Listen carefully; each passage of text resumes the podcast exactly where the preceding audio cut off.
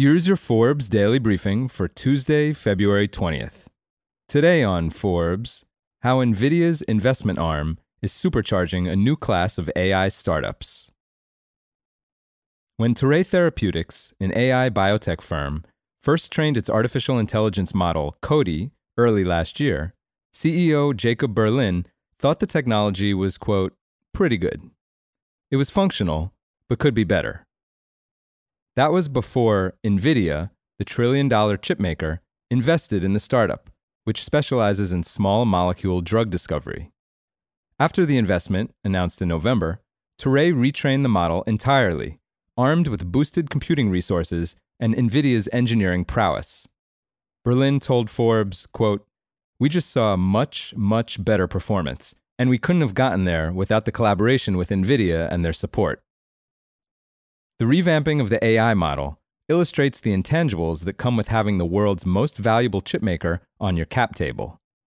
That's the case for more than two dozen companies that NVIDIA has invested in over the last two years, through both its venture capital arm, NVentures, and broader corporate development team.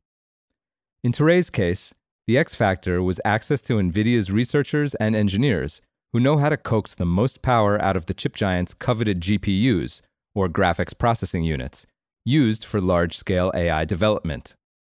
In other cases, it means getting a quick email response from CEO Jensen Huang, an increasingly more powerful figure in the tech industry, who leads the committee that signs off on NVIDIA's investments. And for many of the startups, it means getting the seal of approval of one of the most important companies of the ongoing AI frenzy. Sid Siddeek, corporate vice president and head of NVentures, told Forbes, quote, We invest broadly, in the broadest sense of the word. Not just dollars, but expertise, technology, benefits, and all kinds of stuff. He noted that one goal of the investments is, quote, generating a healthy return for NVIDIA, just like any financial investor. Many of the biggest companies in tech have their own venture capital vehicles, including Alphabet, Microsoft, and Salesforce.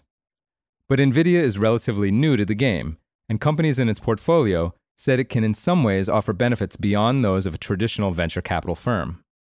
The unit was founded in early 2022, months before the release of OpenAI's ChatGPT, which was largely trained on NVIDIA's GPUs, touched off a wave in Silicon Valley, bringing AI into the mainstream. NVIDIA has been on a tear of investments ever since, including A list AI unicorns Cohere, Hugging Face, and Inflection. Siddeek said, quote, there was this little thing called Gen AI that got going. You go from zero to like whatever, it's infinite growth from zero. In December, the company said it had announced 14 investments since the beginning of 2023 in areas including health, enterprise, and logistics. In one sign that things are still just ramping up, NVentures' website only launched last month. Siddeek told Forbes that NVentures has already, quote, done a couple of investments in the new year, though he declined to provide further details. Forbes spoke to seven NVIDIA portfolio companies who declined to share specific terms of their deals with the chip giant. Some claimed to have gotten better access to NVIDIA's chips, right now the most sought after resource in Silicon Valley, though they did so without sharing specifics. Others said they got no special treatment.